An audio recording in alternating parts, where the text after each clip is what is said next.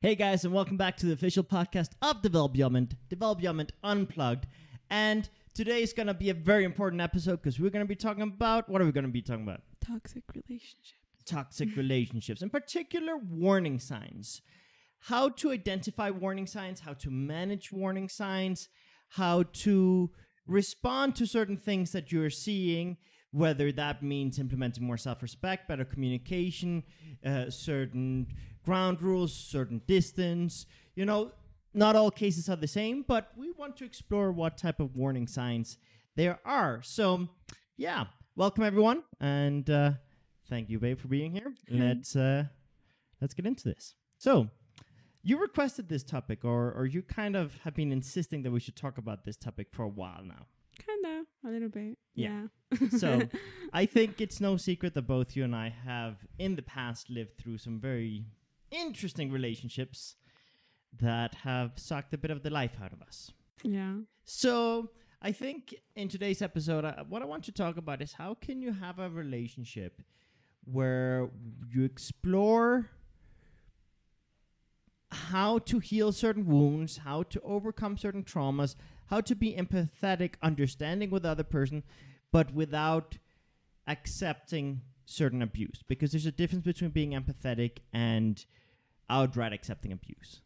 Yeah. And uh, I think most people in this world have had a hard time figuring out how to manage that. Some people burn bridges too fast and get offended by everything. People are overly forgiving and overly empathetic and overly patient and overly flexible and put up with a lot of things they shouldn't put up with. Uh, some people ignore warning signs altogether, and some people, you know, are a little bit more in between and, and maybe have a better grasp on it. But I think the most important thing is not to go to extremes because it's dangerous when you start going to extremes because you will either destroy, well, in either case, you destroy the relationships. Like, eh, whether you're overly submissive and accepting of not so nice behaviors, or you are overly conflict prone or cut ties too quickly. In either case, things will be a little suboptimal. So, let's talk warning signs. Ooh, there's a lot of them. There's a, I'm gonna swear, shit ton of them. yes. um, there are plenty of them, and I don't know where to start, honestly. Um, That's why we're gonna do a two. Actually, we're doing a two-part episode on on this topic. This week really, we're gonna we are. Yeah. This week we're gonna talk about general warning signs. Next week we're gonna go into the elements. You know, warning signs of each element in their worst version. Okay. So, but this week we're gonna go general. Will we mention the elements briefly? Maybe, probably. But uh, yes, in terms of next week, we're gonna go more in depth how each one is in the worst version. I'm version. gonna have to do my homework Mm. because I only know my elements. Well, you can look. You can look inward. You can really look inward and look at what what are your worst traits when you are in a not so good space, and how that has affected your relationships. But yeah. in this week's episode, I want to talk more in general. I want to talk about things like jealousy, things like being overly controlling, being overly uh, violent, or being overly critical, or being overly pessimistic, and you know, just kind of general traits that how they affect our relationships. So let's start tackling them one by one. So obviously, I think jealousy is a big one that surprisingly a lot of people have this feeling that jealousy is a good thing. Yeah, um, I think a lot of people think that if he's not jealous of uh of what you do or who you talk to, that means uh someone else has his attention. Yeah. And I guess I kind of grew up with that. But then after a while, I found out that it's actually quite toxic for someone to be jealous. I mean, of course, it's natural to get a little sense of jealousy every once in a while. It's natural. But the point is, it becomes toxic when this person acts on it. Um, for example, um, if if for guys, your girlfriend uh, doesn't let you have uh friends that are girls just because she's jealous of them Yeah. or makes you stop talking to certain people um just because they're jealous of them. I mean, that's extreme. That is that means that they're very insecure about themselves. Yeah, I think in general, what we have to talk about is insecurities, where when you understand that jealousy, generally speaking, is that you don't know your self worth, you don't know your value, and you don't trust the other person. And as a result, that jealousy can multiply. But that's not to say that there isn't like healthy jealousy. Like, yeah, there, there a small amount of jealousy where it's like, oh, I wish I was there. Like, oh, I, I wish I, I wish I had that attention right now. Like just a little bit of like longing for someone. I it can be cute if done the right way, but outright like oh my goodness, this person doesn't care about me anymore, or has forgotten about me, or has abandoned me because they paid attention to this other person. I mean that's that's where we start crossing into a different territory because that's when it starts destroying the trust and communication in a relationship. And that's what we want to avoid. We want to avoid uh, having that sensation of trust being destroyed. And I think in relationships, trust is key, and jealousy can deteriorate trust very quickly. Yes. Because the moment you start revising your partner's phone, the moment you start uh, asking too many questions, the moment you start uh, meddling in their business too much, that shows the other person that you don't trust them. And when that person feels like they're not trusted, that generates resentment. And when there's resentment, there's more drama and more conflict. Yes. So, what we want to look at is how can we actually get to a point where there's a general feeling of trust, where every person knows their value, and where there isn't that drama, where there isn't that jealousy which leads to conflict. Because, like, you and I, I think one of the things that we are really happy about with our relationship is we don't control each other, we don't limit each other, we don't meddle in each other's business, but we also trust each other a lot. So we are very transparent about everything because we know we're not going to be judged or criticized or rejected. Like one of the things that I think we did a good job on early on was making it clear to the other person that we could talk about anything, do anything, or say anything, and the other person wouldn't take it personally. And Yeah. tha- that's something that you have to build that trust. You have to build that trust. And that's something that takes time. But the moment you put more important on your fears and your insecurities than on your goals in a relationship, it's when you you stop the opportunities for building that trust. Like you are you've kind of grown up in environments where you get punished a lot mm, Yeah. and you would get judged a lot for your actions. Yeah. So I remember when we started dating, you were very much like afraid of everything and you'd overly punish yourself for everything. Yeah. and uh, it was very very hard like you couldn't make any mistake without you punishing yourself too hard Yeah. like yeah, it was, I was bad I, I'm still to this day a little bit too hard on myself. very very hard on myself. Um, not as before, but I am very hard on myself because I always want everything done perfectly. And if it's not done perfectly, then it's just very frustrating for me. Um, and one one thing that I'm trying to learn is that not everything's going to be perfect. no and, and perfectionism is often the result of insecurities like in most cases it's it's fear of judgment fear of rejection uh, and it's easier to just give up and punish yourself than actually follow through with whatever it is you're doing Yeah. And many times you're like, oh my goodness, I messed up. And then you punish yourself- yourself too hard. And that comes from a history of you being surrounded by a lot of people that were overly critical of you. And the reactions to your failures were overly intense. yeah. So in relationships, we gotta avoid that. Like we gotta avoid that because if I am overly critical of you every time, then you're gonna be afraid of saying the wrong thing, doing the wrong thing, and you won't even feel comfortable.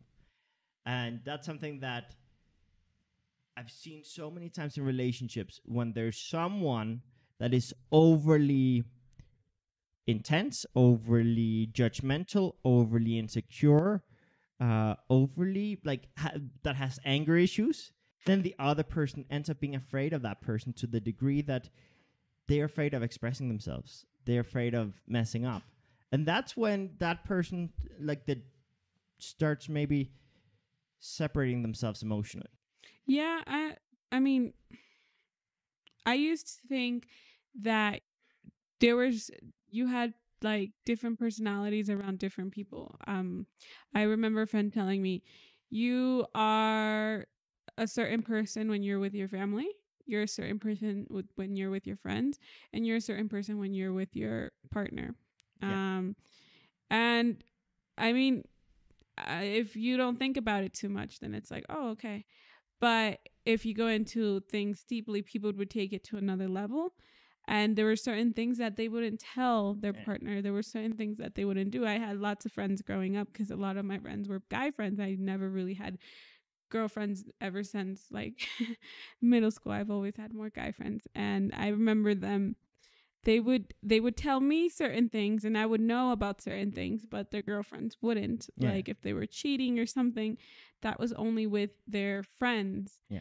Um and it was quite like weird because seeing them act like they they loved this girl and they were it was, she was the only one and blah blah blah blah blah.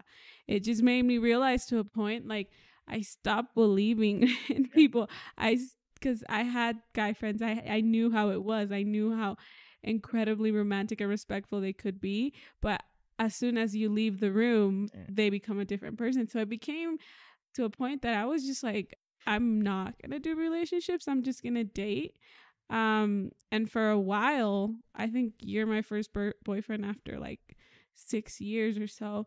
But for a while, I was just only dating, Yeah. and I just didn't want because I knew that this guy could like be super nice to me, but to his friends, he could be someone Yeah. completely different because I used to see that with my guy friends. So, um, I guess a lot of people have that that they don't tell their partner everything. Yeah, and and a lot of communication that can end up how should I say? A lot of people don't communicate with their partners because they're afraid of the partner's reactions.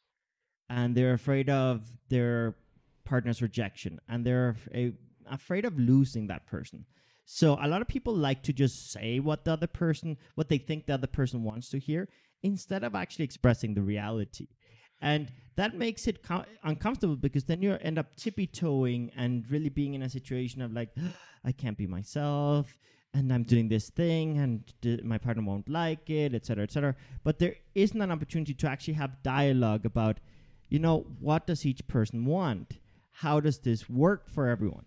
And the moment that you actually open up and you go like listen this is what i like this is what i need this is how i am this is something that you got to realize then things get easier and I think setting realistic expectations in the beginning of a relationship is one of the hardest things because you just mentioned how some people are different people with different in different environments and that's true.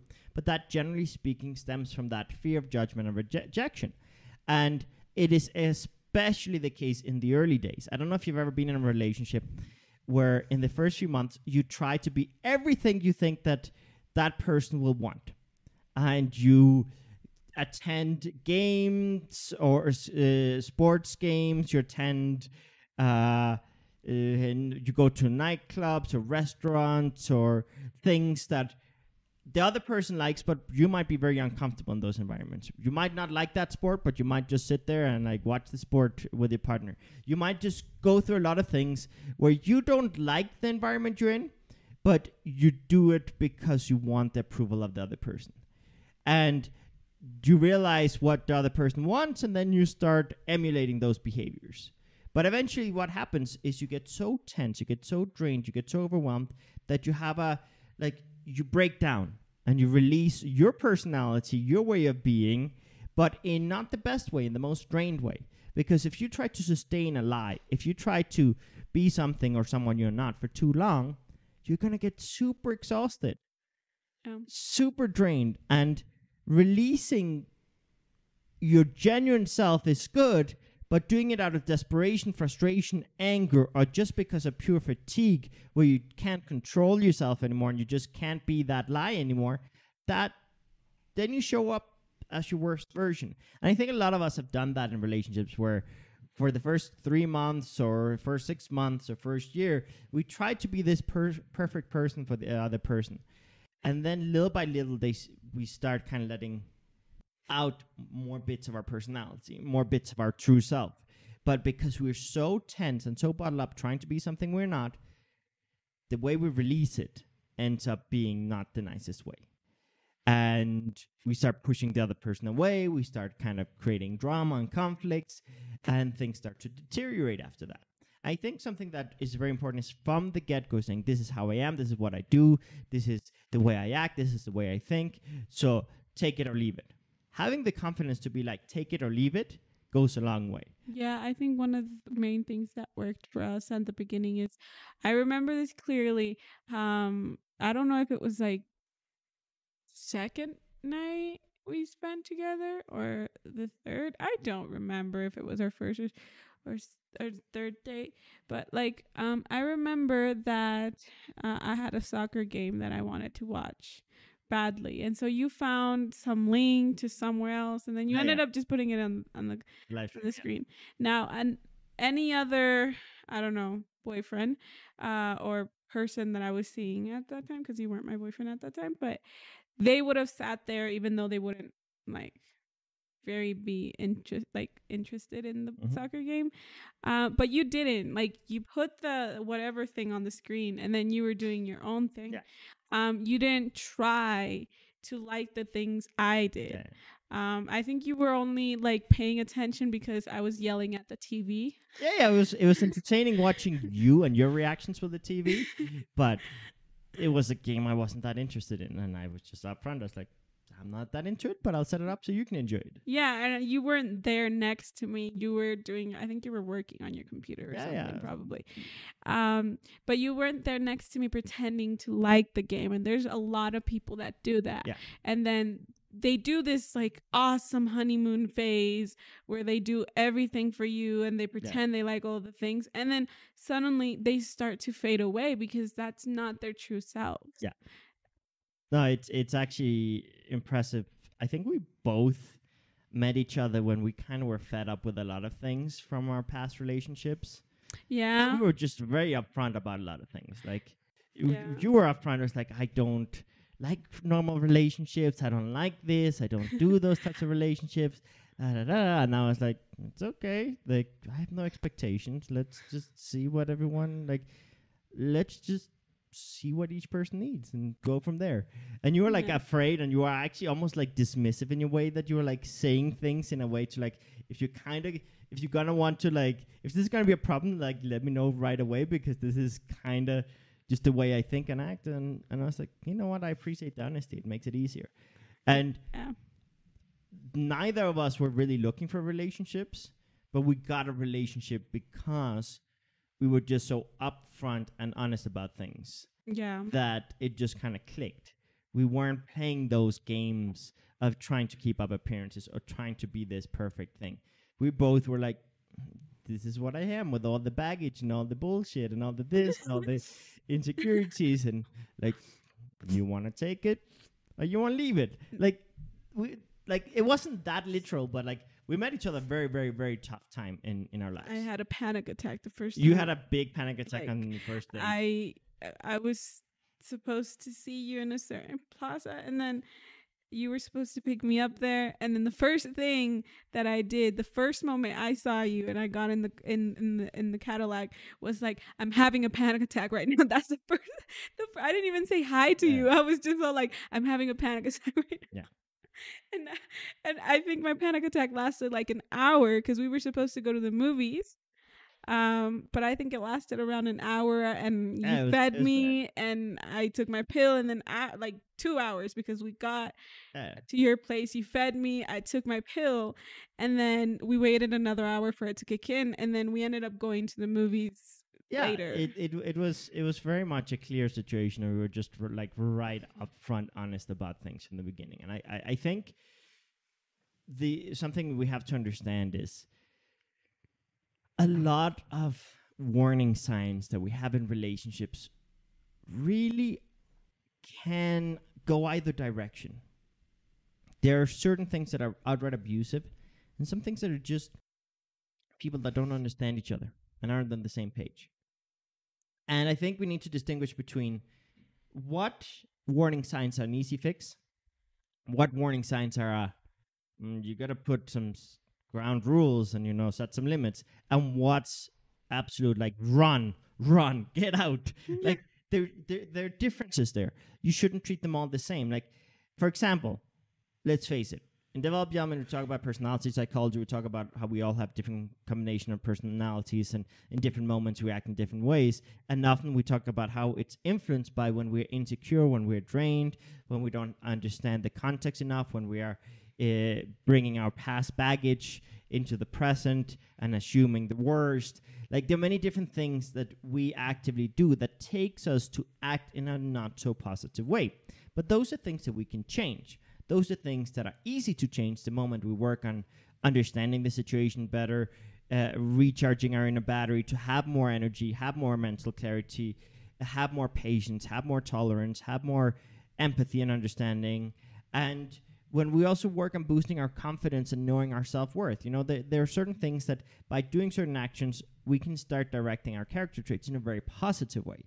And when we identify, ah, this person is just insecure, this person is just drained, this person is stressed because of a thing at work, this person is stressed because of this, then we don't take it so personally. And then we can just help that person out. And it happens a lot. Like, obviously, dating me is not easy.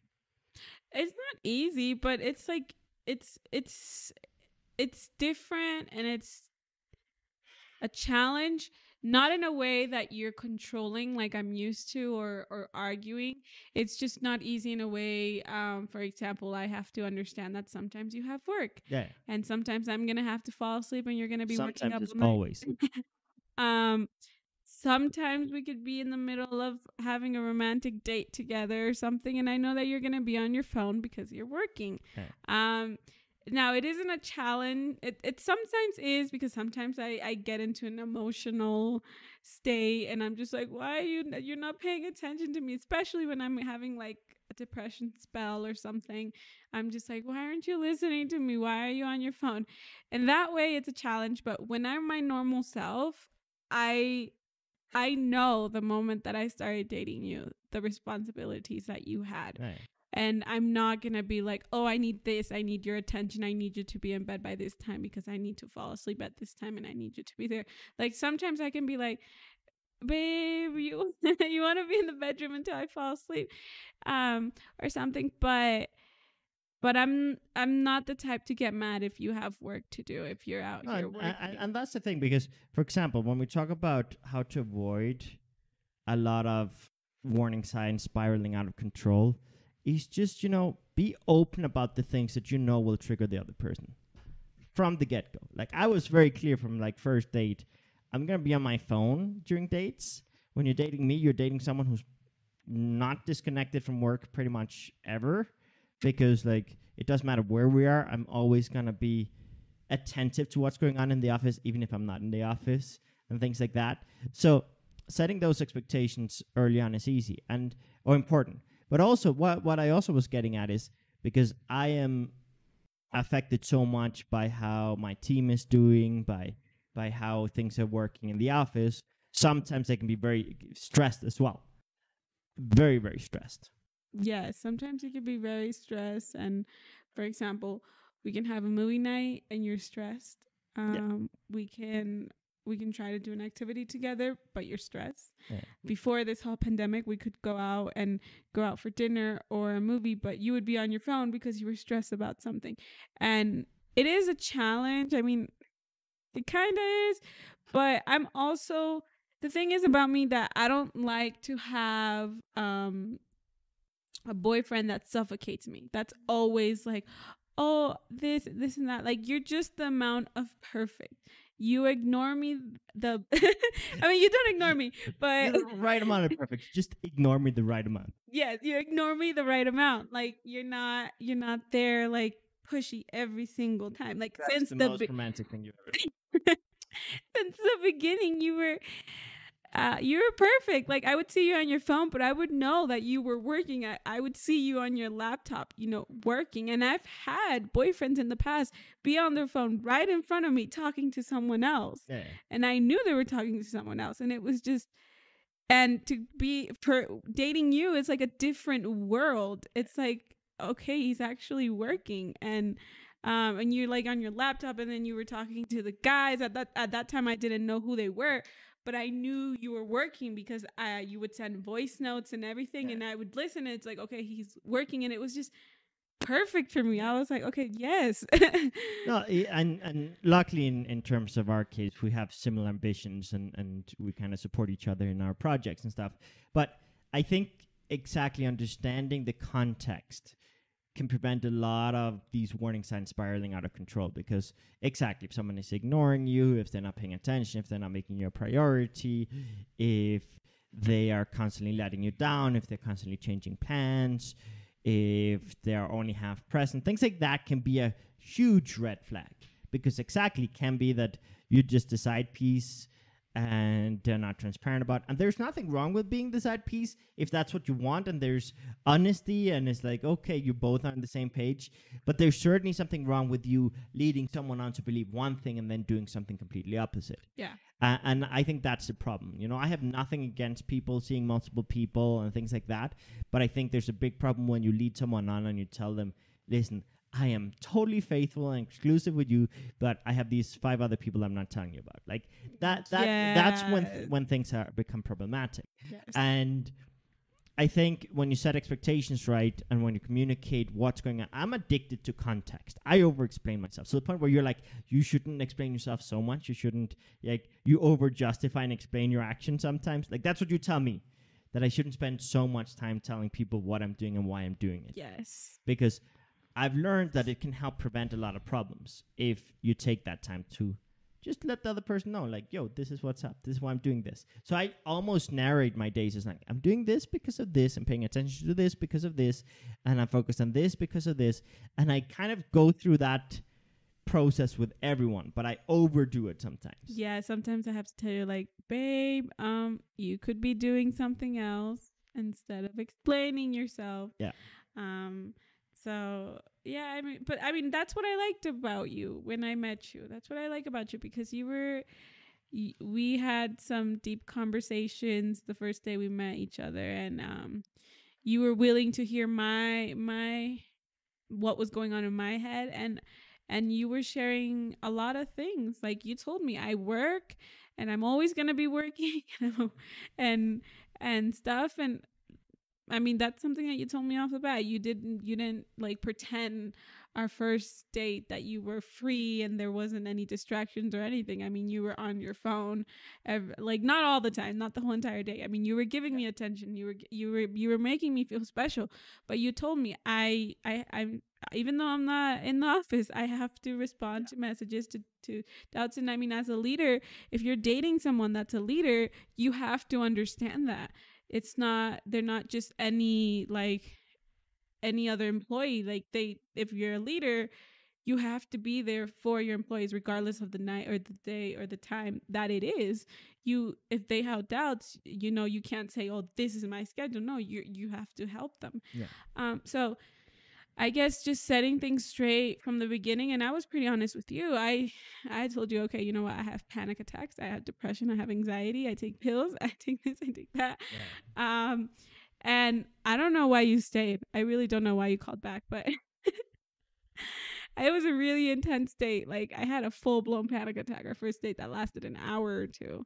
Um and then after that we went to the movies. No, in my case, it was lucky because I've, I've spent a lot of time with my sister working through anxiety and depression and, you know, a lot of mental health challenges that you have. I went through with my sister. So I was like, oh, I, I know this. I'm familiar with this. This, this I understand.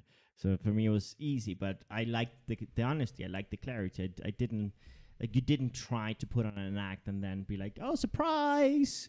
There's all this surprise baggage that I didn't tell you about." You know, you're transparent from the beginning. No, the thing is that, well, I mean, I've never, well, I haven't always been this transparent about my relationships. Like, I've been toxic. I've been very toxic in the past, especially in my teenage years. I've been over the top toxic. Like I was that type of girlfriend. Not to go through your phone. I've never done that because I think that's really crazy. that's just over the top. That's no. Um, because one thing that I don't like is for people to go through my things, Yeah. and I don't do it. If I don't like it, I don't do it to someone else. Um, because that's something that I just, ugh, I just. Uh, it just gets me very it's very frustrating for me for people to go through my things so i've i haven't checked phones or anything but what i do is i do um how did i used to do toxic? I don't even remember. This seems like a whole nother lifetime ago. Um but i used to be jealous about every little thing. And sometimes i would create drama just because i wanted attention from my boyfriend. Um this was like what i was like 13 probably or 14 and um as i grew up and i became a young adult it was like more like i'm so tired of this. Like it was just like uh and then i would see i learned about open relationships like very little but they were always highly criticized by people around me. Like they were like how can you have a relationship like that? But then i would see relationships around me and they would act a certain way in front of each other but then they would they they they would see people from the outside and i would just i would sit there and i was like i don't want Yeah. that. I do not want that in my life. And so eventually um i started dating but i would tell my my my partners i'm an i'm an open person like I'm, if you're dating me, you could date other people. Yeah. I can date other people, and I can see whoever I want. You can see whoever you want. I really don't care. Um, as long as first, when you're with me, your attention is fully like on me. You're not talking on the phone or texting someone else. Um, and you show me respect. Like that. That's it. Um, so obviously at the beginning it was quite tough because, well, Yannick, you're you're, eight years older than me, right? Eight or seven? okay, yeah. well, Yannick is eight, seven years older for me. He understands this a bit more. But people my age, around their 20s, 21s, 22s, uh, we're still, boys are still a little insecure. so, at all ages. at all ages, but they still, you know, they, it, they're still getting to know at this point. They're still like they're still trying to find out who they are.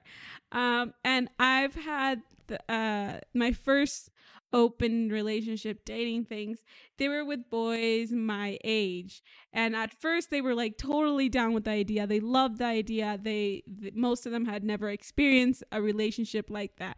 Most of them were quite curious but one thing I learned is that they would like to do things, but if I were doing other things and they found out, they would start getting insecure. And um I don't know if it's because of the age or I don't know, I just didn't know I like if they were if I just didn't choose the right people. Um but it was still like a thing like they felt insecure that the fact that I could have fun and I could see other people and I was laughing with other guys and having the best time of my life with other guys as well. Um, and they just couldn't handle it. And then it became a problem with a lot of them that they would just be like, at the end, they, they, they couldn't do it. But I was just like, but you guys can be with other girls and I'm not saying anything and I'm not complaining. But as soon as you see me having like I don't know, fun or hearing about me having fun with someone or talking with someone, it's a problem. Yeah. So I guess that uh, I never, I always stood my ground and I was like, I'm not going to do a normal relationship. I never let myself go into a normal relationship because if I'm, if I, if, if a partner tells me what to do with rules and everything, I become the worst version of Right. Myself. For Um, those that know developed development, never tell a fiery person what they can or can't do. yes. And I've had boyfriends in the past want to control me.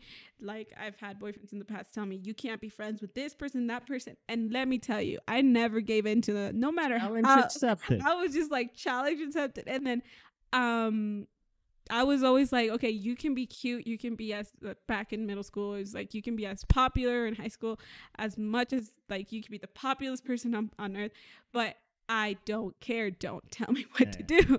Um, so yeah, I always used to have that problem with my boyfriends because they always used to think it's because you're very cold. You don't think about what I feel. And I was like, don't tell me what to do. Don't tell me who to hang out with because you tell me don't talk to that person. That person becomes my best friend. no, that's where next week you guys got to tune in because we're going to talk about how warning signs show up in each element, and yes. and these insecurities and these uh, actions that happen out of fear, frustration, not understanding situations, they really go in very different directions depending on what element you have. And yeah, there's certain things that you can amplify things. You can amplify problems. And uh, we have a little comment here from Manatee that's like, "You guys are lucky to have each other. You're very, uh, you're very natural, honest, and funny with each other." Thank you for the nice comment. And yes, I I think we we both feel quite fortunate because we we're on the same page in a lot of things, and and it's been very easy despite having met each other at, at our worst, like me going through losing my grandfather and and you going through uh, your anxiety, Eating- really have an eating disorder eating and disorder, things like that, and, and, and, that. and that was having destroyed a lot of things in your life. But mm, yeah, it, it's it's it's surprisingly quite quite easy despite all of that because of the communication and respect we have. And and yeah, going into the, the topic that that Des is talking about with open relationships. When we talk about warning signs and we talk about relationship styles, one thing I want to make it very clear is there's no one right path. There's no one right way of doing relationships. Relationships are agreements between two or multiple people where you set certain guidelines, certain rules, but it's not about controlling. Like, because exactly, if you have like rules that are restrictive, then it it feels like you're trapped. But just kind of like, listen, this is this is what works for me. This is what doesn't work for me. I don't like this. I like this. I'm confident with this. I'm not confident with that. And just being honest about things, then you can explore whether you're going to explore that relationship further or whether you're going to agree that you're not compatible, right? And when it came to this point, when she came to me with that, sh- the, the interesting thing about Des and her approach to open relationships is to some degree it was influenced by her letdown with relationships in the past because she had been controlled a lot. She had Yeah. been uh, had a lot of boyfriends that would tell her, "Oh, "You belong in the kitchen. You have to do this. You have to do that. You have to cook. You have to clean. You have to. You can't see this. You can't talk to this. You can't have guy friends." Like so, obviously, your response was like, "I'm just going to do the total opposite. I'm going to do open relationships." Yeah. But it was kind of a rebellious act at first. Uh-huh. At first, it was kind of a rebellious act, but then I kind of liked it because I was more at peace. Yeah, you didn't have the same drama and conflict in your relationship because you, you were honest from the beginning. Yeah. Uh, and the interesting thing is, like doing things out of uh, like rebelliously doesn't really work, but it can sometimes liberate you to then explore what works. And with Des, that's kind of what happened. She, uh, she had that kind of period of kind of rebelling where it kind of worked, but it also brought a lot of problems. And then it was like, you know what, this is now I'm gonna find my way. And by the time she met me, she was just like, this is kind of how I am. This is what I like. This is what I don't like. This is what I won't tolerate. And then I was like, no problem. I get it. I understand it. No problem. And I was like, listen, for me, I don't care if it's an open or closed relationship. I don't care anything about what you do when you're not with me, as long as you have self respect and you have respect for me. And when you're with me, you treat me right. That was kind of my basic ground rules. I was like, I don't want to be treated badly. I don't want to be treated like I'm just the person you're settling for. I don't want to be treated like you're using me. Like, it's an important call. I I think it's a package, remember? Ah, and it okay. keeps calling. Just go answer. Because otherwise they're gonna be calling and calling, calling. Um, so while she answers that little quick call, uh, one thing that that we gotta look at is when you s- establish ground rules in a relationship, it's just being honest. It's just being honest. It's just being like, listen, this is this is what's up. This is uh, what I need. This is what you need, and let's see where we can find middle ground. And warning signs, warning signs many times can be resolved when you set honest expectations, when you actually communicate properly and honestly. But the key is have self respect, have respect for the other person, and have curiosity to figure out how can you create something that works for the par- involved parties. But generally speaking, the biggest issue that causes a lot of toxicity in relationships is insecurities.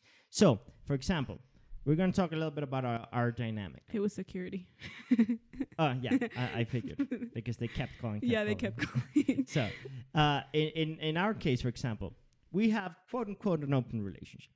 Yes. But the reality is we have really not acted on it because we're just so um I mean, I guess we're just so happy in our relationship that honestly um it's not very necessary. I mean, I'm not going to say that maybe in the future I'm not going to do it because I mean, I've always been like we deserve our freedom and Yeah, yeah. and I don't like if you're gonna have fun somewhere or, or experience new things, I don't want to take that away from Yeah. you, even if it's not with me. Um, but right now, we I, I mean, in a few in a few days we turn it's our anniversary, our Ah, first yeah, year one year, anniversary, year dating, yeah. and um, and I guess it's just been usually at this time we've already had an argument with like past uh, Like, partners. yeah, we, we I would kind of defeated yeah. the odds in, in both of our yes, relationships, and kind of standard Yeah. lengths and stuff. um and with you i mean we've never had really an argument. I've never really have had the need to go out and date um other people. I mean yeah of course i i like having friends um but with you it's just like i don't know. I mean if i want to go shopping you're you're my partner to go shopping. Yeah, it, it, it what I think the point I want to get with this is giving sometimes by giving people freedom, they don't be- take it They become more l- kind of loyal or more committed to you because there's more trust and there's more transparency and there's easier time communicating needs and desires and and it's easier to satisfy each other when you give each other f- that freedom or that trust. Yeah, sometimes when Now- you give freedom to them, it's easier for them to actually follow the the rules than if you tell them don't do this, don't do that because if when you get told what to do, you always want to do what they you're told not Yeah. to. It's like for example, when I used to go to school, middle school, I was supposed to wear my skirt like a certain length and it, it had to be tucked in and the uniform has to be perfect and everything. Then I moved on to high school and then I found out that I could wear anything I wanted. I could do whatever I wanted with my uniform as long as I was just wearing the t-shirt. And I remember that. And the first thing I did was buy my little cute lawn socks and my skirt that matched my my thing. And like for middle school that would have been a standard for me like you're following the rules.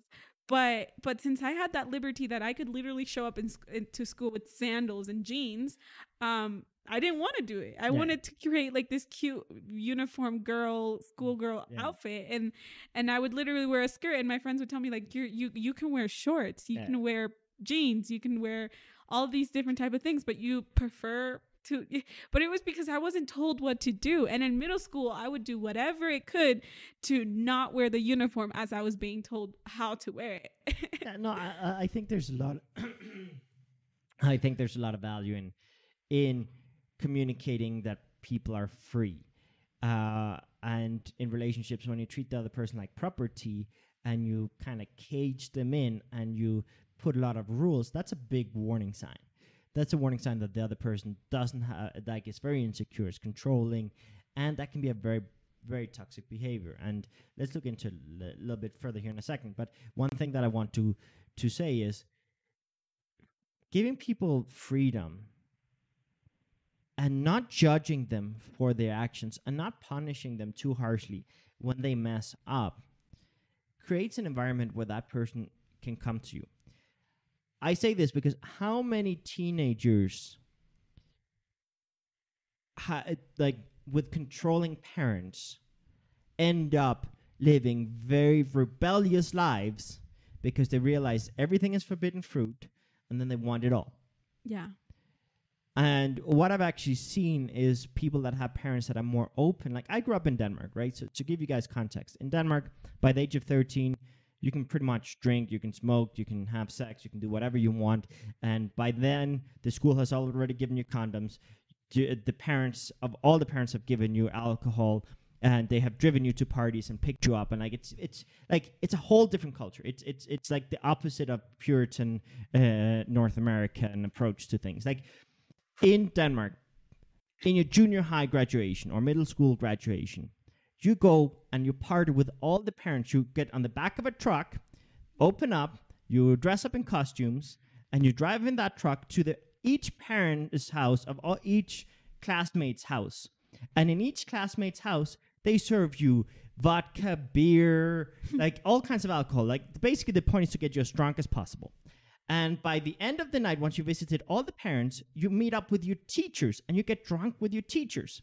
And you're in costumes. I was in a pimp suit in Denmark, me, pimp suit, and drunk with all the parents of all the uh, classmates and with my teachers. You would not imagine that in in in in this part of the world, but in Northern Europe, that stuff happens. And the interesting thing is, what I've seen a lot is my friends in Denmark by now they've gotten their shit together because they got all that stuff out of their system very fast and they didn't get into as much trouble. There weren't as many like i don't think there's any teenage pregnancies and from my uh, classmates and things. Like it was just not a thing because there's communication there was liberty and the parents would take you and pick you up and they were like these nightclub uh, type things for preteens like between like 12 13 and maybe 15 and they're basically just rent out this big sports stadium a sports hall and put a dj and there'd be an ambulance right outside and there'd be a bouncers and there'd be adults supervising. And like in high school parties they would serve alcohol too. Like there were a lot of things that i grew up in a in a more liberal uh, way but the interesting thing is my friends in denmark comparing them to my friends in canada where they are a little bit more strict and comparing them to my friends in mexico there's such a big difference between the ones that live in an environment where there's freedom, openness, where they talk about things, where people feel free to explore things, they explore things in a more supervised, controlled environment, and those where everything is forbidden fruit, so they just learn to lie, manipulate, and do a lot of toxic stuff. For example, in Mexico, a lot of people I see because they have very controlling parents, they end up learning to lie very well from an early age. In the US and Canada, it's hit or miss. It really depends a lot on, on, on the, family. But there is still more Puritan beliefs, more conservative beliefs than in where I grew up, for example, in, in Northern Europe. Uh, and uh, seeing tho- that contrast, I was very shocked when I moved to Canada. I was very shocked when I moved to Mexico. I was very shocked when, when I spent more time in North America, seeing how teenagers really got more into drugs, got more into uh, their relationships were more toxic. Like there was just more drama. There was just more toxicity, and a lot of it was because people have been controlled and suppressed their whole lives. And having grown up in a place where there wasn't that, it was like I really saw a contrast, and I see a big contrast between my friends from Denmark versus my friends from from North America. And the one one thing that I've I've, I've come to like, and one of the things I, I I love about our relationship is you didn't try to reinforce all these stereotypes or control me and I've I hate these stereotypes. I I hate the Mexican. I, I mean, I love my country. Don't get me wrong, and I love the race that I am, and that I love being Mexican. I love the food, but one thing I do not agree on is how Mexican families do things. I'm not saying all of them do them, but most no. of them are you're supposed to be a virgin until your marriage or you're supposed to get married until you get together with someone or you live with someone you're supposed to do this and that and i never liked that tradition ever since i was little i was all like i i never never want to marry uh a mexican maybe that person's gonna i like because for me i never met a single guy that that would think the way that I would. yeah. You know, I had a lot of guy friends, like I said, and most of them would be like, "Desi, don't don't sleep with a lot of people. Don't do this. Don't wear a short skirt because you like, look." please the- wear short skirts. and Yannick, on the other hand, is like, the shorter is, the better. and um, but I grew up with that, and I never found a single guy that was Mexican that would be like wear a short skirt, do this, do that. I don't care how many people you have slept with. I don't care this and that.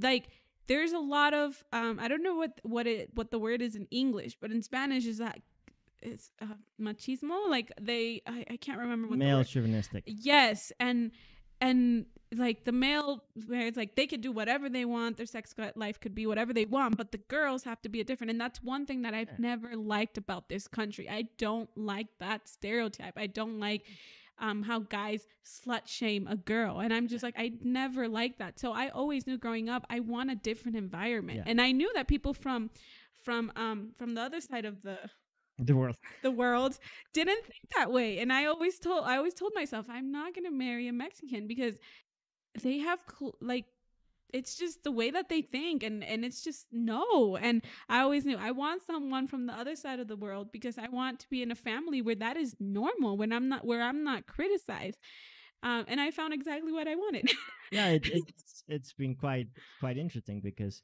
she felt like there's a lot wrong in her way of thinking, and then she, she meets me and it's like that's kind of normal. That's okay.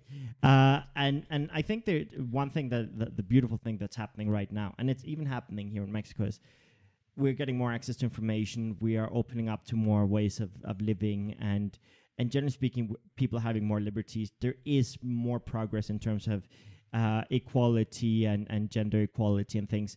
Is a lot of work to do in a lot of parts of the world.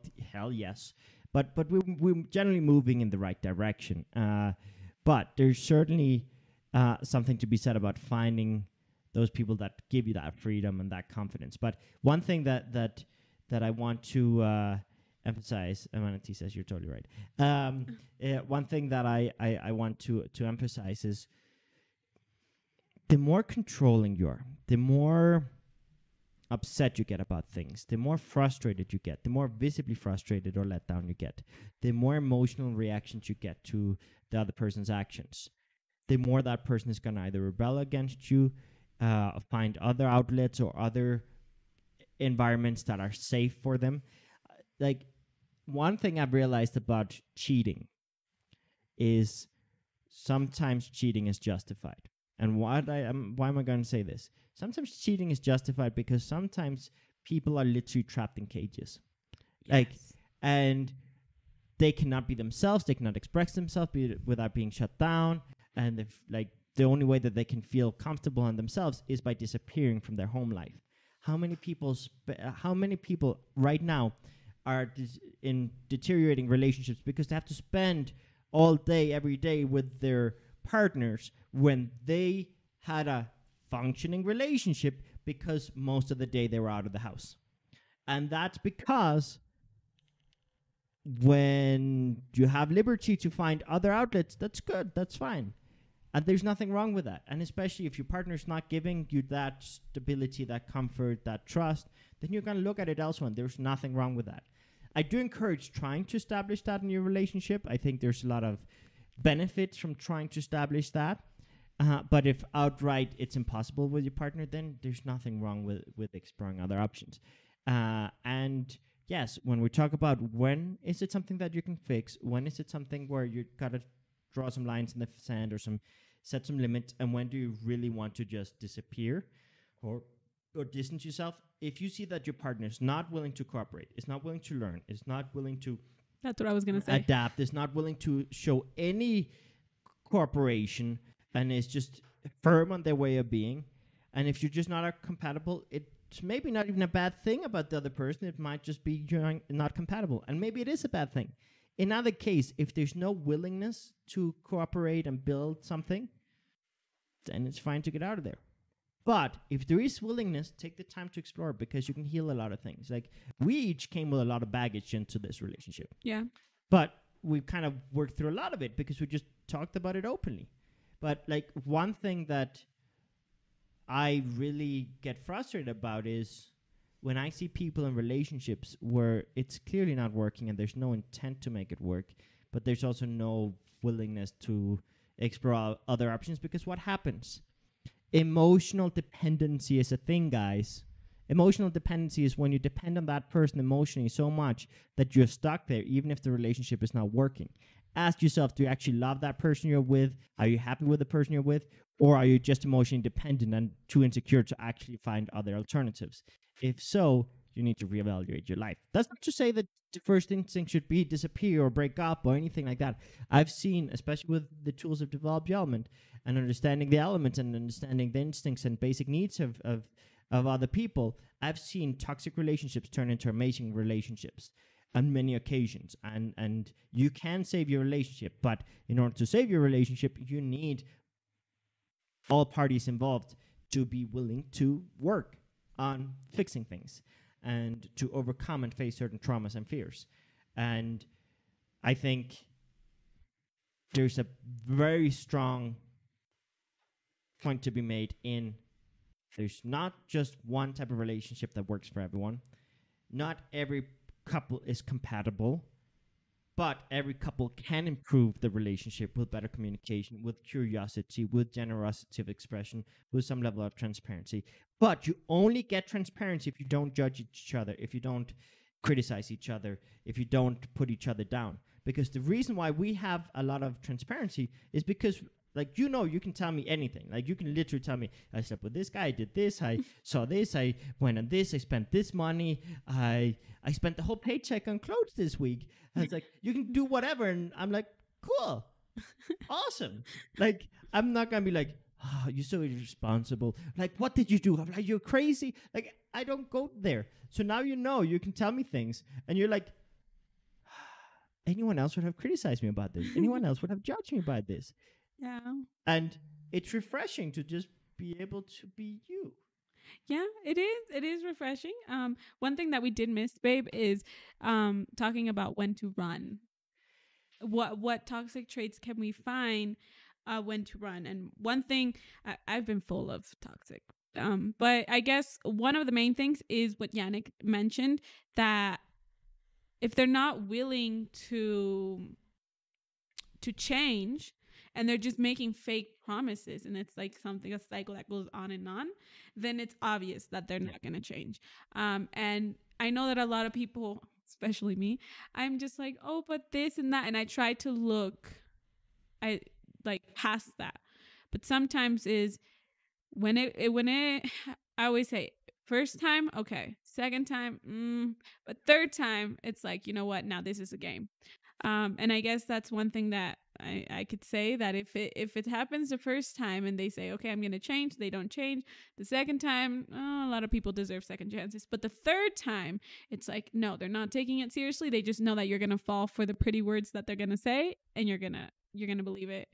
People don't change. If they, don't want can, to. um, let- let- no, let- uh, yes people won't change if they don't want to outright yes. But people don't change they improve things they direct their character traits differently they can become more trustworthy or less trustworthy they can become more rebellious or less rebellious they can become more empathetic or less empathetic they can become more cooperative and more, more trustworthy or more trusting. And yes like you can improve a lot of things but people in general their past behaviors are going to be a very strong indicator of their future behaviors. Like one of the things like for example one of the ways that i trusted des a lot is she very rarely talks bad about anyone and if she does she's always quick to be very empathetic in her communication. It's like i don't like this about this person did to me but do i wish them any bad? No. Do i uh, uh, do i hate them? No. Do i understand them? Kinda but like she's, she she will be like i don't like this. This is not okay. This is not okay. But she'll instantly go into like but i understand this this this. Like there's a lot of empathy there. So th- that was for me a good sign. Like i don't like this is another warning sign. People that talk bad about people they're going to be talking bad about you behind your back. Yes and that's in relationships and relationships um like partner relationships love relationships Yeah. what is that called and, And then friendships. friendships friendships oh my goodness i don't have any girlfriends right now. Do i? No. Kind of family. Kind of. Yannick's um um mom and sister. But uh, other than that i i really don't have some and and i guess we we promised we would talk about also friendship relationships and the toxic traits in that and Yeah. it's um it's also the same uh well not the same but the, uh, similar. And one thing that um that i've learned in friendships it's that if that person like i've had a lot of girls friends that have been wanting to you know be my best friends and stuff but i get criticized a lot um especially when i first uh, moved in with yannick one of the first things that where i was getting criticized is was um he gives you everything. Why aren't you independent? And um, he- Jealousy leads to a lot of criticism. Yes, and one thing that I learned, and and at, at first I would feel bad because I'd be like, okay, I'm not independent. I I don't do this and do that. But well, Yannick has always been really good to get me out of dark places. And what he said is like, do you want their lives? Like, why are you listening to them? Do you want their relationships? Do you want their lives? Do you want to be like them? And the first thing I said is like, no. no, I don't want to be like them. I don't want their relationships. I don't want anything. And that helped me to get a, a, out of a lot of things because true friends, yeah, they tell you think up up front, but I've learned that not all girls are this, but all the girls that I've had friends with, most of them, um, they they go straight to criticizing me for for the material things that I've had because I've always been I've always been spoiled by my parents, by my grandma, by Yannick, by everybody. I've always I always like to be spoiled. She's always. fiery. she likes having an impact. and um and I always used to get criticized in high school like you always every single month you get a new pair of shoes or three pairs of new shoes. You get you get a new backpack, you get this and that. And I remember my best friend telling me you're never going to be independent in life if your mom and your grandma and your whole family just gives you everything.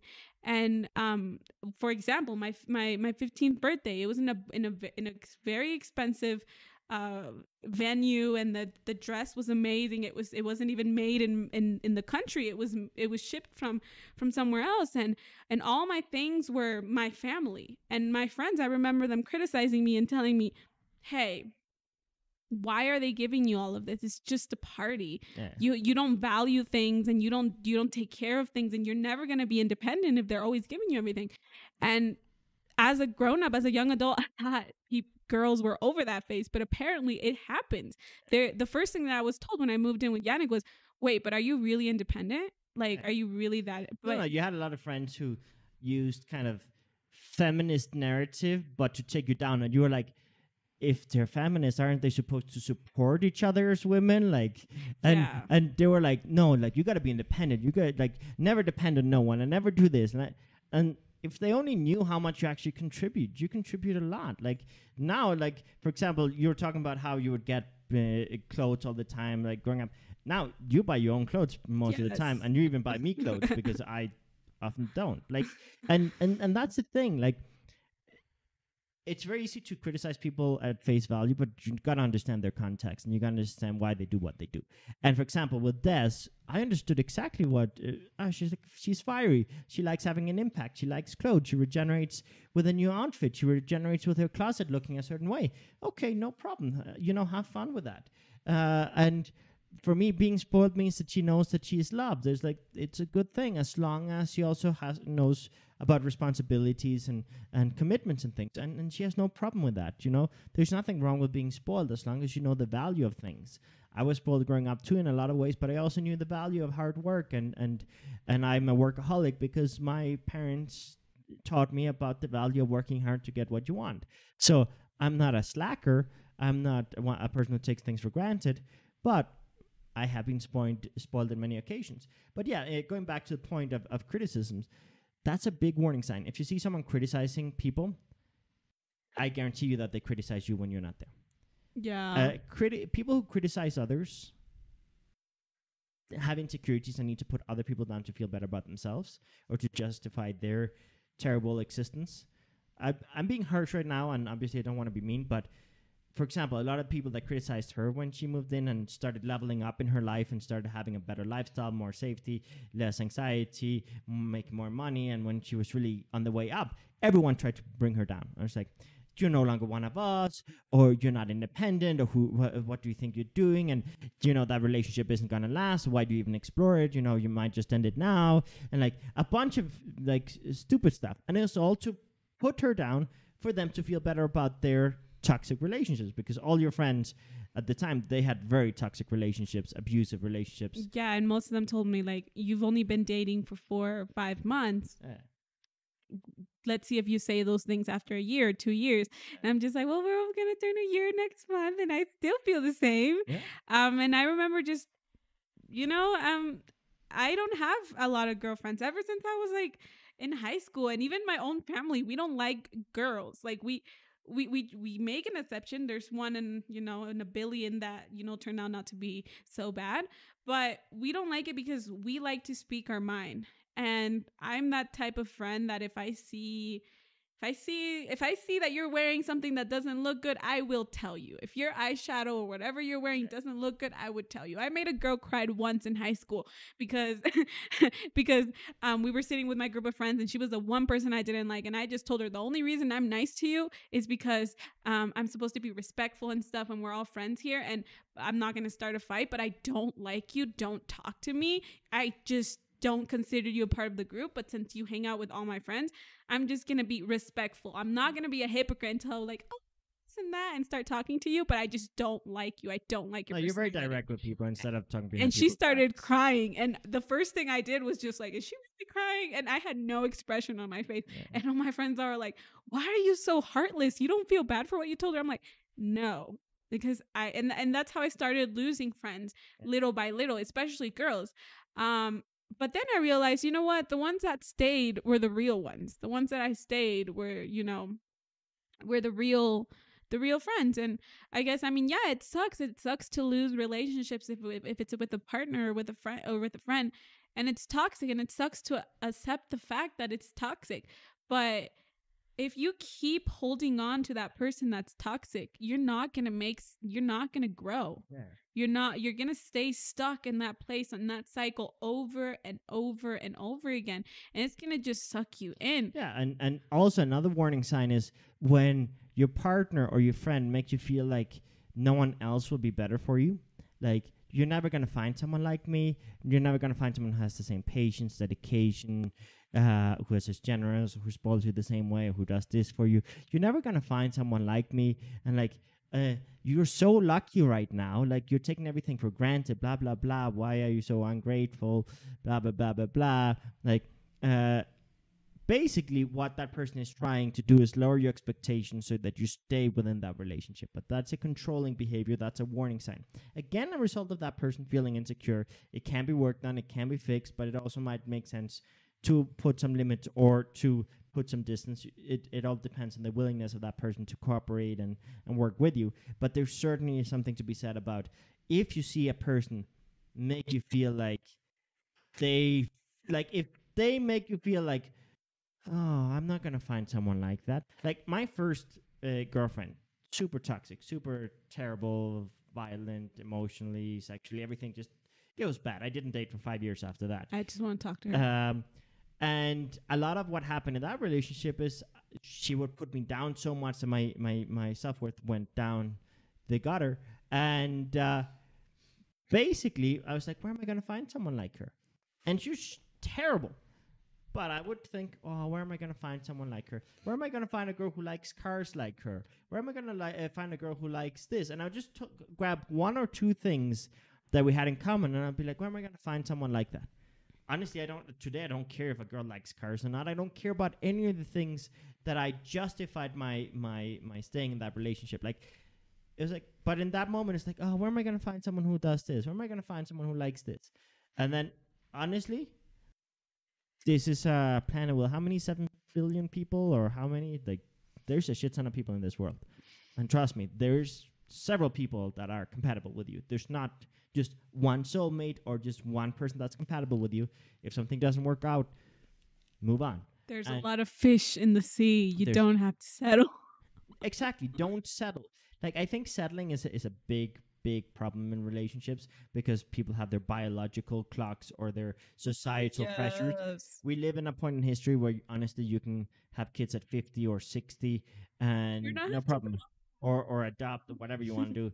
Uh, but yeah, you live in a point in history where where there's no rush. You live to 100. You don't live to 40 or 50 like certain ancestors. So there's no rush. You can find like my dad found my mom when he was 38 and they were happily married for like 32 years or something like that and then the context changed the dynamic changed and they wanted different things and then then that kind of ended and and and, and whatever but basically for they gave us a great life and and and uh, but my dad waited till like 38 and uh, there's 18 years difference between them actually which is kind of funny but again something that gets judged a lot nowadays but It worked out very good for them. Uh, but th- the, point is, there's not as much rush. And it, the amount of people that I see justifying relationships or settling in relationships because they feel like they, they're in a rush. I uh, so many of my friends have married into unhappy uh, relationships where they just are settling and don't settle, please. Yes, can you improve relationships? Sure.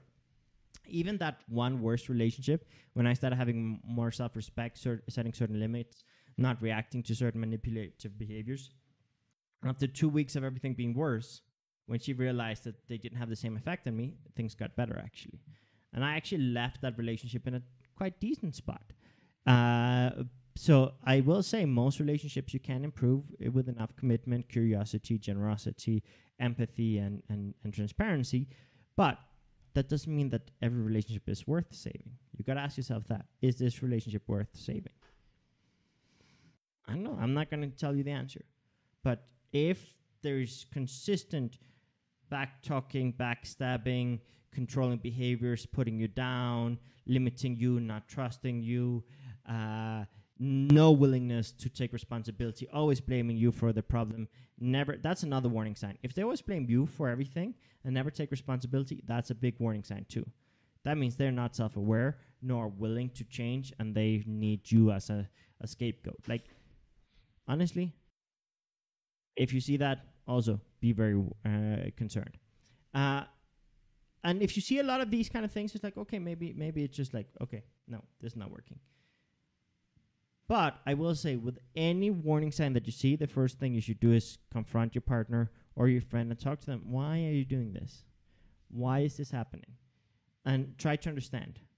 It's like, are you insecure about something? Do you not like something? Uh, uh, do you feel better when you put me down? Do you feel better about yourself when you control me? Do you feel better? And you know, call them out. Not in like you're terrible, you're controlling, you're abusive. No, just be like, why? And then there's when you're gonna notice if they want to cooperate, if they want to change, or if they just look at themselves as victims and they make you look like the bad guy, and they just come up with excuses like, "Oh, this is how I was treated when I was a, when I was small because I was treated terribly and I was surrounded by terrible relationships." But that's not an excuse for me to treat someone that way. So. As soon as you start asking questions and you start asking why you like this, why that, be careful and listen to the answers that they're going to give you. Because if they're going to give you answers of victim and be like, this is how I grew up, I can't change, this is how naturally I am. Nope. No, it's not. Yeah. um, so be careful and listen well to those to those answers and try to be calm. And sometimes some answers are going to make you mad or angry but just stay calm. And then slowly you will realize is this person willing to change or are they just making fake promises? Yeah. um so i mean yeah and then it's okay. It's okay to walk out of um toxic relationships. It's okay to walk out of friendships and it's going to be hard. I mean till this day i it, it's it's i mean there's some re- friendships that i wish i would have saved or some some relationships that i wish wouldn't have ended so badly. Um but if those things wouldn't have ended i wouldn't have grown. I wouldn't Yeah, yeah. have i wouldn't have uh, been here. I would have been stuck still in that same cycle and t- making decisions um, based on that person that was just so toxic and i would have just been stuck in that cycle over and over throughout the years.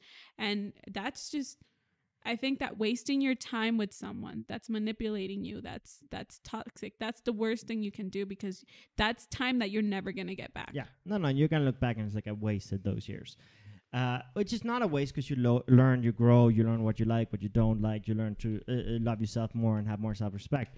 But sometimes you can learn lessons in five minutes or in five years, and you got to decide what works for you. It's better to I'm not here to lessons in five judge. minutes. But certainly, and and there's another comment here when they don't take you into account, and Manatee is like, when you're not happy, just run. Better run here than die, die here. yeah. yeah. No, I mean, I mean every person. I, I think a, a, an, an important point with, with warning signs is every person has different levels of tolerance, different levels of empathy, different ambitions, different levels of patience. Like, for example, we talk about how our relationship is so wonderful and so great, and and and and, it's wonderful, and it works for us. but there are many people that would not be able to di- date either of us. Yeah, there's a lot of people that wouldn't be able to date me because I'm like, I'm very straightforward when it comes to things I don't like. I've had boyfriends, I've had boyfriends in the past, ex boyfriends that, um, I've heard that later after dating me, they have beat up a lot of girls, and I'm just like, That's not on you. That's not on you. I don't know. Like, I'm just like, why? I, I was always a big mouth. Why was I never, you know? And then it's surprising for me because a lot of people wouldn't date me because one, I'm very free and I talk very freely about my sex life. Like, if you slut shave me, I mean, I'm just like, boy, what are you? Like, what are we? Like in middle school? I, I, we're in the 21st century. Come on, is that still a thing? Yeah. Um, so I think a lot of people wouldn't date me because I'm very straightforward about that, and I'm also very straightforward with uh who I. Okay, baby, hi, hi. Hi, Kit Kit Kat wants to say something. um, um, I'm very just straightforward, and sometimes I say things that Yang is. Yannick is like, "Have you said that to your ex boyfriends?" Because I mean, for me, it's not. It's not um as Yeah, important. She, she's like, I love this about her because I think the same way and, and it works very well for us. But she's super open about things where I just go like, other people that aren't as confident as me would would get insecure with that statement. And I'm like, for me, it's like I like knowing that. That's awesome, awesome. Thank you for letting me know. But yeah, there's a lot of things like also how to uh, handle your anxiety and things like that. And with me handling my me being stressed all the time with the business and the finances and the team's emotions and feelings and thoughts and projects and juggling things and advancing and all that. Like I'm sometimes not mentally present. Like I can be here physically, but mentally I can be all gone. And like we both have things that require patience from the other person and uh, and, and empathy from the other person. But because we understand each other's contexts, we have similar goals and we are happy to help. It's easy, but other people might not. So when it comes to relationships, you have to understand what are your limits, what's easy for you, what's difficult for you, what is a yes, what's a no, what are you willing to, you know, be tolerant with, what are you willing to uh, be patient with, what are you willing to work on changing and improving, and what outright is just a no go and it's not worth working on. Yeah, and then another thing that I would like to add um, before we go is um, you will find the person that you want.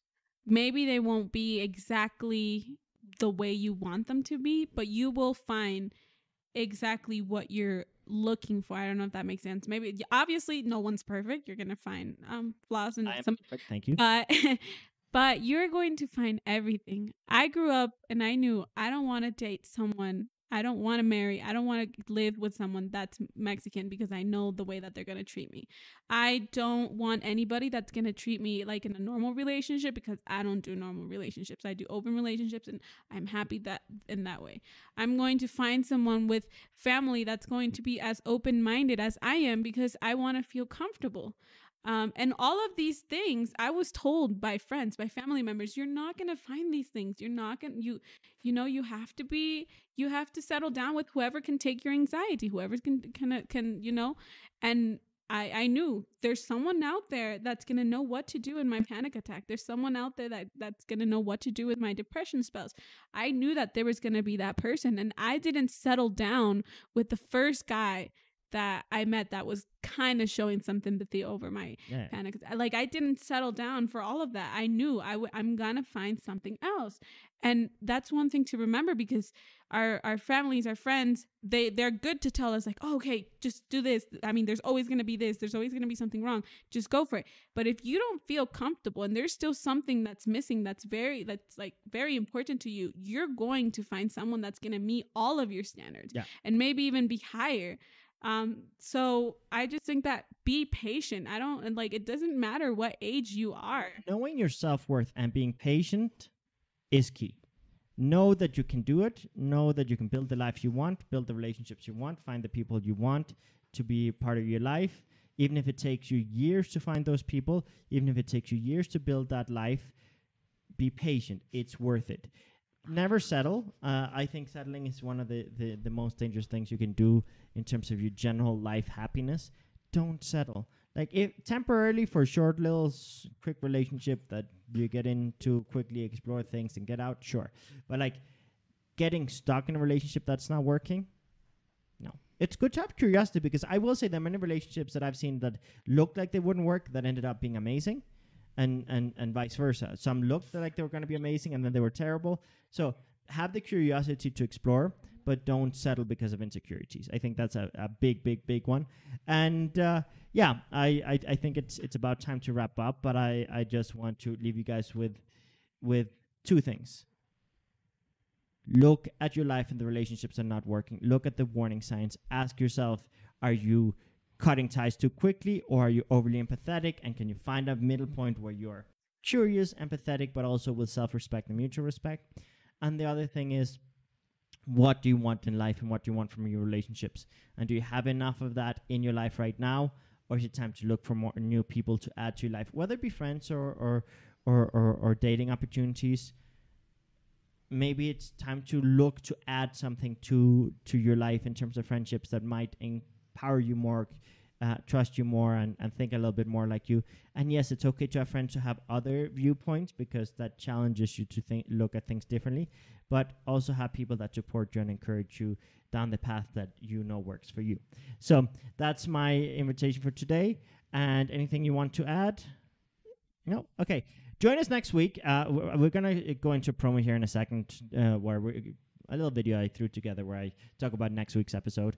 Uh, but uh, basically, it's going to be talking about warning signs, but with the elements. It's going to be much easier to go much more in depth faster and give you guys very valuable information about how to manage differences, how to manage warning signs, when to run, when to regenerate the other person, when to support the other person, when to communicate your context, when to bridge gaps, or when to build a bigger gap. Uh, and next episode, we'll ha- be able to go much more in depth on that. So, uh, with that in mind, I will say see you next week, same place, same. The same same time, same place, and I'll leave you guys with with this uh, little promo. So have a good one. Bye bye. Hey there.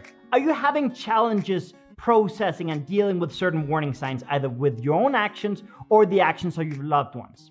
Now, last week in the podcast, we talked about general warning signs and how to filter between warning signs that are a quick fix because a certain loved one is drained, insecure, lacks context, or just kind of needs a bit of a boost. We also talked about warning signs that indicate that you need a little bit more self respect and where you need to communicate certain limits and certain basic needs or certain no goes. And we also talked about certain warning signs of outright abuse and toxicity, which might require distancing yourself from that person. With those things in mind, this upcoming podcast, we want to take things even further. We want to explore how different personality types have different warning signs and how we can support each one of those people based on their specific needs, based on their personalities. Why do I say this? Because the moment you understand ah, this person is drained in this part of their personality because of this specific reason, instead of judging them, instead of clashing with them, you can support them.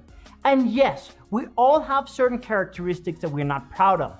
For example, one of the personality types that I have, which is an extroverted personality type that focuses on results and ambition and impact, which is my fiery type, I sometimes end up being very bossy.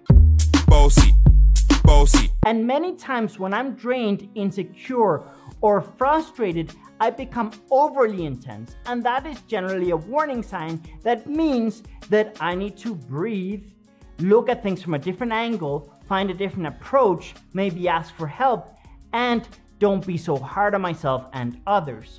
But if I don't catch that warning sign, and if I don't act appropriately, which means solving the problem, if I don't solve the problem, I can end up amplifying the problem by judging myself or judging others in the process.